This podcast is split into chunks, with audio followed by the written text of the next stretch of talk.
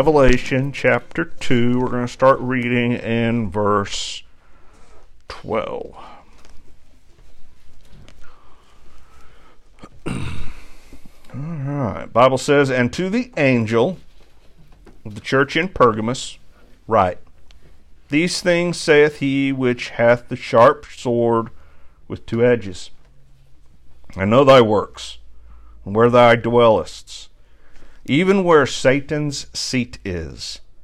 Thou holdest fast my name, and hast not denied my faith, even in those days wherein Antipas was my faithful martyr, who was slain among you where Satan dwelleth.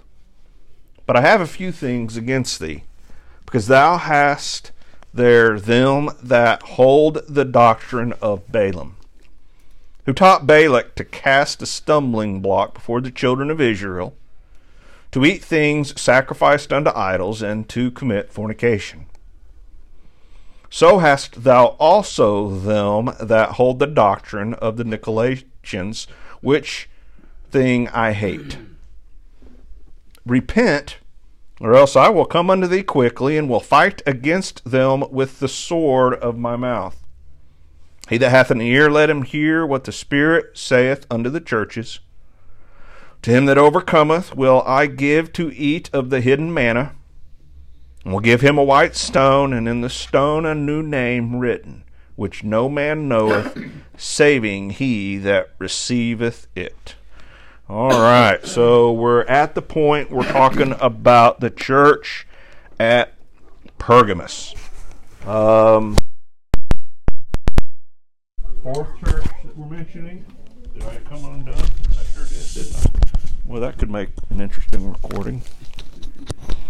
By the way, all the recordings are up to date if anybody uses that. Since I was off work a few days, I took the opportunity to get all that caught up.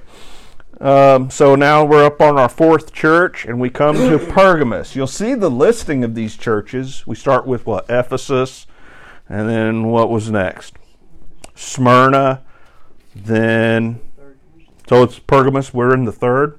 See, my time frame's all mixed up already. So if you looked at the map, this would have been kind of going north up the coast there of Asia Minor. As, as I heard one uh, commentator, one uh, person describe it this way: if you had all seven of these letters and you were on a route delivering them, they're listed as if you would deliver them in that order.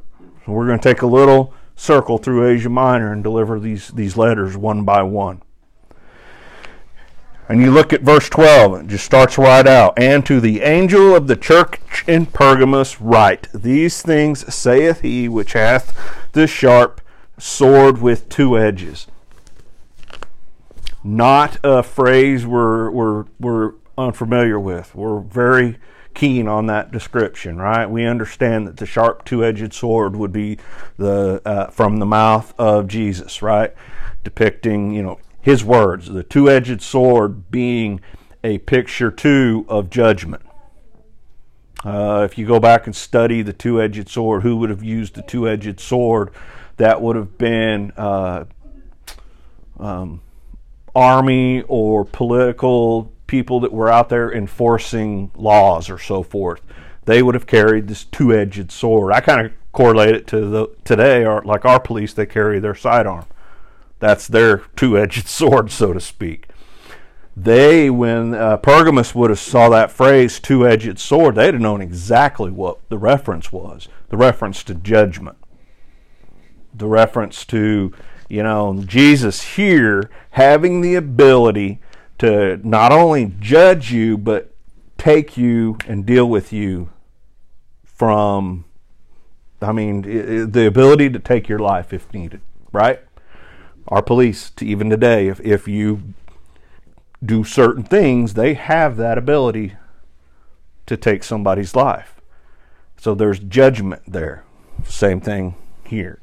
Pergamus, it was uh, located about 50 miles north of Smyrna and it was the capital of the Roman province of Asia Minor. That's interesting to me, the capital of the Roman province. This about 190,000 people. So a fairly good sized town. I guess it's set up kind of on a hill. uh, they say the view would have been amazing because from this hilltop you'd have been able to see 15 miles out to the Mediterranean. I mean, so quite the view. But this political circle of the Roman Empire being the capital of Asia Minor. So with that came all the stuff from Rome, right? All the idols, all the political stuff that came with it. Um, Pergamus was known for having one of the greatest libraries in the ancient world. I thought this was kind of interesting. And you think, okay, this library had nearly 200,000 books in it. Which, again, that's pretty impressive, right?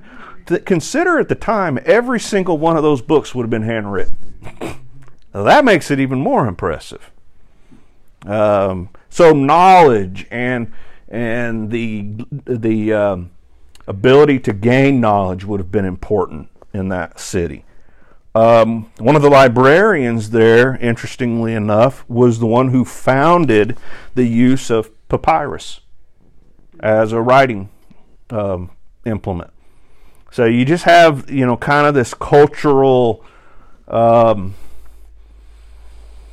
Roman influence in this city, the political influence, and the, everything that comes with that. And, I, and I, I got to thinking, anywhere you have a capital with political influence, it's kind of, yeah, it becomes pretty, uh, pretty seedy pretty quick, doesn't it? I mean, look at our capital. Yeah. I mean, the population of Washington D.C. When you look at polls, um, uh, we're talking people there in a large majority. I mean, we're talking 95%, even greater in that area, reject uh, conservative values, reject um, Christian teachings. Uh, they they lean far, far toward the liberal uh, realms, and it's just something about when you have a political center like that uh, they just seem to go off into those areas, unfortunately. Verse 13. Christ continues. He says, I know thy works. Well, he's kind of, he mentioned that in uh, the other two letters. He said, I know thy works. I know what, the, what you've done. But here he says something different, though. He actually says, I know where thou dwellest. He said, I know where you live. And you're like, well, okay. Why is that important? He continues even where Satan's seat is. Wow. He's saying, you know, you live in a place that is heavily satanically influenced. So much so that Satan's seat, Satan's throne is there in Pergamus. Now he said, well, maybe that's a reference to something. But We're going to try to stay literal, right? his the Satan's seat was in Pergamus. Now, could he have had other locations with other seats? Obviously, yes, I believe. But one of them was there in Pergamus. And you say, well, why, you know what? Why would you put a church in the middle of Satan's seat? What better place, right? what better place? And so, it, well, yeah. Um, you got to, you know, if you're going to uh, spread the gospel, you're going to do it among the lost. And uh, this church in Pergamus, um, they had a tough road on, ahead of them, right? They're in a city with all this political influence, all this knowledge based influence, all this. Um, these idols and Roman influence that I mean, it was just um, it was very pervasive in, in there. And the the, the uh, scripture continues. Christ says, "Even though you're in Satan's seat, and I know that you live there," he says, "Thou holdest fast my name." Said, Even though you experience and you're amongst all of this, those that are faithful to me have been faithful to me and holdest fast my name. So he's saying, you know what? Good job there just like these other letters, he's kind of starting out with a little bit of a uh, an accommodation or, or, a commendation and saying, "I recognize you for these things, but there's some other areas we need to work on," and he's going to get there. He's saying, You've holdest fast my name and hast not denied my faith. Even in the days wherein Antipas was my faithful martyr, who was slain among you, where Satan dwelleth. He's saying, you know, many believe that the reference to Antipas here is a reference to Antipas possibly being uh, either a leader in the church or the pastor of the church. Nothing really says, but it's kind of where uh, most feel like that's the case. And he's saying, you know, you held fast my name. You have not denied my faith, even though you live in this place that's just heavily satanically influenced, heavily having all these idols all over these temples, all this political influence and all this, but you held fast my name, and you even did it when one of your own or one of your own leaders was slain, and it says among you. They saw it. Legend has it that he was martyred in one of the Roman um, killing devices that came out during this age, which was the, the brazen bull. It was a bronze or copper bull hollowed out.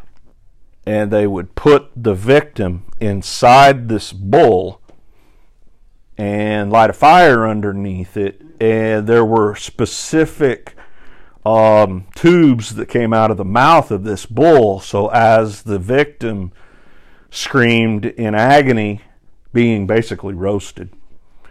It, the sound emitting from this bull is, is they would they would worship the bull at the time. So legend has it that's how Antipas was martyred. I mean, just a cruel, cruel method of um, of killing. Uh, they say the guy who invented that, and I, I, I lost his name now. Um, he invented this this mechanism, and he was its first victim. The guy he took it to the the, the king or, or the guy in charge and said, "Look what I've developed." And they said, "That is one of, that is a cruel, cruel thing. How dare you even invent this type of cruelty? Here, we're going to put you in it first. he was the first victim. Seems somewhat. Yeah, I guess.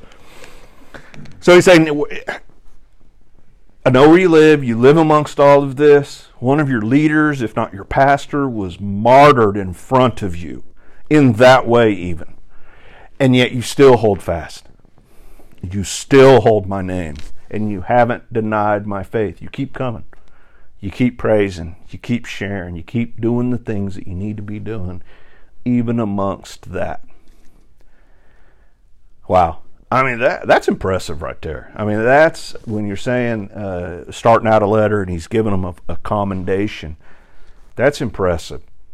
Um, we've talked about it in previous lessons. I I don't know. I don't know. You know, if one of our leaders was martyred amongst us, would we all be back tomorrow, or Wednesday, or Sunday night, or next Sunday?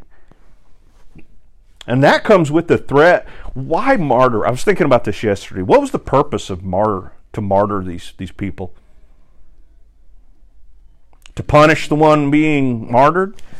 Yeah, maybe. But the greater lesson was try to scare others into fear, right? Think of terrorism today. What's the purpose of it? Is it to just to punish the ones being killed? No, I think the greater purpose is to try to scare everybody else into changing their way of life. So, but they totally rejected that idea and said, no, no, even though we're still going to serve our God. Impressive, impressive. You look at the word martyr. Um, martyr at this time uh, basically meant witness you could use those terms uh, interchangeably. If you said martyr, it meant witness. Witness, uh, the word was not quite martyr, but it was very close phonetically. Martyr. And it was that way for years and years until so many Christians became martyred that now martyr means martyred, being killed for your faith. It no longer has that witness connotation Think about it. At one point in Scripture, and I was going to look up the reference and I didn't, Christ actually identifies himself as the faithful witness or the faithful martyr. It's kind of an interesting use of, of the of the wordage. Uh, so they lived in Satan's seat. Um, I said Satan also chose earthly cities to be centers of his false religion and activities. Think of Babylon, right? Think of Tyre. Uh, I sit and I was trying to pin down what I thought might be some recent examples. What do you guys think of recent examples of where you think these these city centers are just Satan's dwelling? This is where. well, what's going on in Israel right now? Yeah. Palestine, those type of areas that you know they just reject God's people so much that they do the things that they're doing. I wrote down Vegas. I mean, anybody ever been to Vegas? Yeah. That's just I, I, I was it was it wasn't fun. I found nothing fun about it, to be honest with you. Um, and I was I went there with a bunch of guys for a reunion. Um, one year, and I'm so glad I didn't take my family. Uh, it's just not. I and I had an actual before that. I was like, I've always kind of wanted to go to Vegas. Why not go to Vegas? I'm like, I don't. I don't want to go to Vegas no more. I can, you know. We went to a convention there. yeah. Richard, and we brought our two teen two teenagers with us. Yeah. And we couldn't even walk down the street. No, it's just it's just if there's a place where Satan dwelleth. And New Orleans is. New Orleans. How about Amsterdam? Uh, I was talking to a guy recently who took a trip to Amsterdam. He said, "My goodness, the stuff that goes on there." I, I did write down Iran. Yeah. I wrote down Vatican. Mm-hmm. I don't know maybe not, but it does make you think. Think about why did he choose Pergamus as a, as a seat?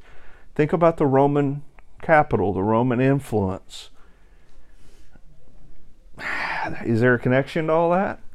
I don't know. Sure seems to kind of be. We'll talk about that a little bit as we go. They had faced martyrdom from Antipas but yet they holdest fast his name. But then we get to verse 14. We get to verse 14, and Christ continues, and he says, But, anybody ever talking to you said, Okay, here's these things, and then you're like, Okay, where's the but come in? Because, and then they say, Well, but, and you're like, Oh, here it comes. So here's Jesus, but I have a few things against thee. Because thou hast there them that hold the doctrine of Balaam. Look at the pronoun usage there. Thou hast there them. Now, any English teachers, you know, they would go nuts right there, right? It's just you're you're changing the pronoun using. What he's saying, he is he's saying you, but but you have people among you that hold the doctrine of Balaam.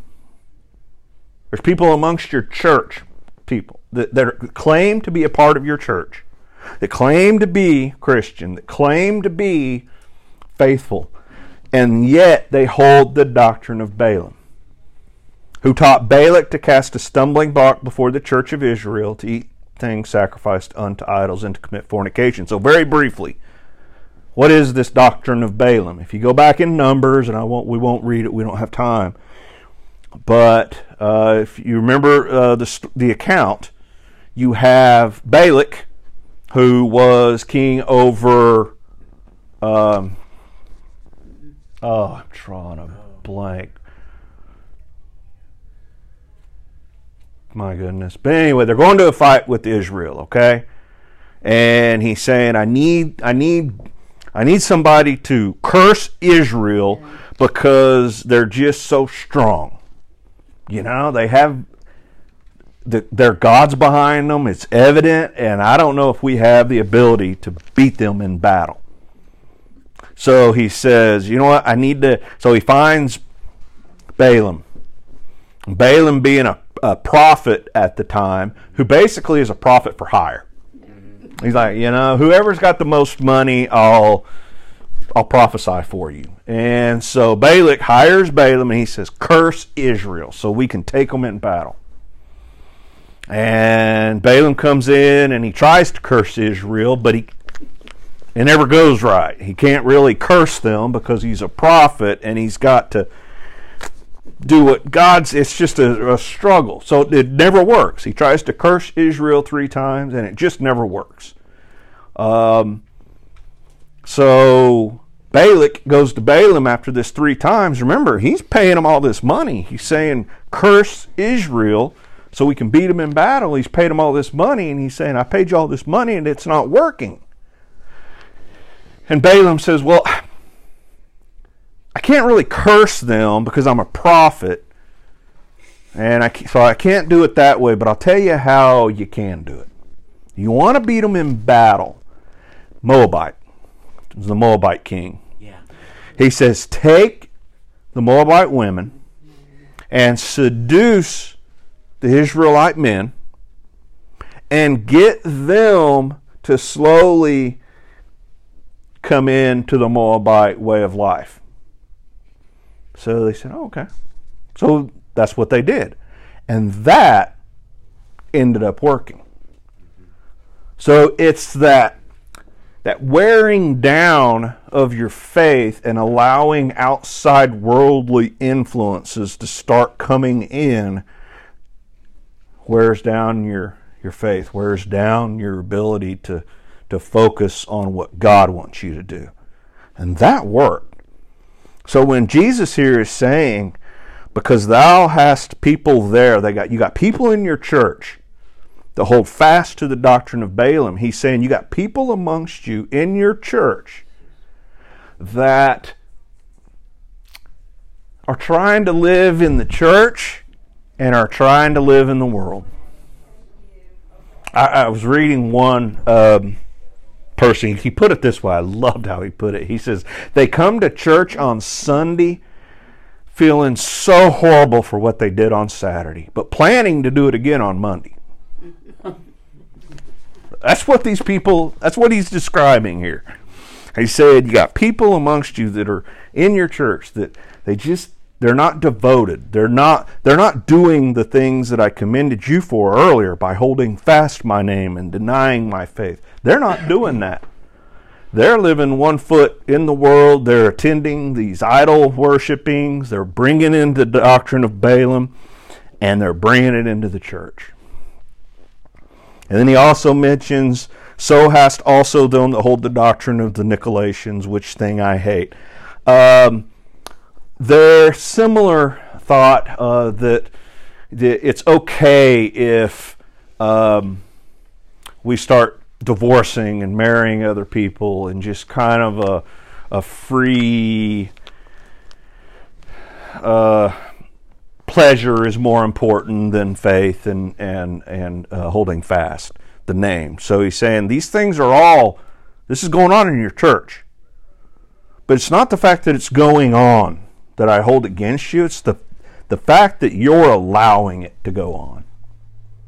You know what's going on. You know who's doing it. You know the people that are doing these things and you're you're okay with it. Because you just you know you're focused on yourself which you're devoted you're following the faith. But he's saying no you can't have people in your church doing these things and be, and claiming to be part of the church. There's the difference. Are we open for sinners to attend? Yes. Right right. We want sinners to attend because we want to uh, see them saved and come to a knowledge of Jesus and see how Christ is working in this church. Here's the here's the tricky one. Do we want sinners to be members? Outward sin. Do we want to allow outward sin and to be a part of member? No, we really no, we, we don't. And occasionally we have to confront that. That's the lesson here in this in this letter. Jesus is saying occasionally you're going to have to confront, you need to confront these people and say the church is supposed, remember the doctrine of separation that we've, we've taught on many, many times. You're to be separate. You're to be distinct, peculiar people, right?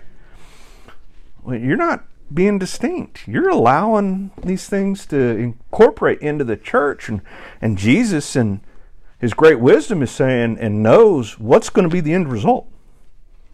Who's going to win out in those circumstances? Unfortunately, the world tends to kind of choke out um, the other um, if you don't take an active role in it. And and Jesus is chiding them. He's saying you are allowing this. You're being tolerant of this error. Uh, these let's talk about some of these idols. He talks about Balaam and he talks about the Nicolaitans. One of the other um, idols and big worship centers in Pergamus that I found really interest was the idol of As- Asclepius. Asclepius. Am I saying that one right? Yeah. Asclepius. All right. What's what's Asclepius? Uh, take it a very long story short. You remember the story in the desert with the uh, Israel children where they make the um, stick with the snake to, and people want to heal, use it to heal. It becomes an idol to them. Well, we all know that that symbol is even used today in the medical field, right? Um, matter of fact, if you go on, I did this yesterday. There's all kinds of organizations out there that call themselves uh, the uh, uh, you know Asclepius Foundation or something like that, and they believe in health care for everybody or something like that. But they actually use uh, these idol names as, which is interesting because nobody knows for the most part wouldn't understand what Asclepius is. So they had this this uh, temple built in Pergamus. And people, when they're sick, would go to this temple. Now, how does this work? Well, so there's a room in this temple that was dark, and if you're sick, they would lead you into this room and you were to lay down on the floor overnight. And so you're laying there and you're going to sleep there overnight. Well, Asclepius is what? A snake right? So the, the floor of this temple was full of non poisonous snakes. And people hoped that over the course of the night, as they slept, that the that Asclepius or one of these snakes would crawl over them and provide them the healing that is, that Asclepius would just from the, the snake. Yeah, no, mm-mm, mm-mm. I was out. Of course, I had my surgery, and at the insurance agency, I hired another uh, agent to help me out. And one of my clients in Blackwell, we were starting a policy with, and they couldn't figure out the electronic signing stuff. So she she called me. She goes, "I guess I'm gonna have to take this application to their house." And I said, "Yeah, I've had to do that a few times, but just be careful." And you know, so she goes. She never called me that day, but when I got back to work, she goes, "I got an issue," and she mentioned their name. She goes, "I'm never going back there." I was like, "Okay, what happened?" And she got, she started shaking again, telling me the story. She goes, "I went in that house, and they got like 40 pythons." And they each one of the male and the female had pythons around their necks, and the kids all had them. And she goes, "I'm standing in the living room." I said, "What? What were you doing standing in the living room?" Get out of there. Well, I was trying to be polite. No. Come out to the car and. And they were like showing her around and, and trying to. They wanted to show her the rat room where all the rats are at to feed all the python. She so she was telling me this story again, and, and you could tell she was traumatized. So as I was thinking of As- Asclepius here, I'm thinking, yeah, I think Asclepius lives in a house in Blackwell.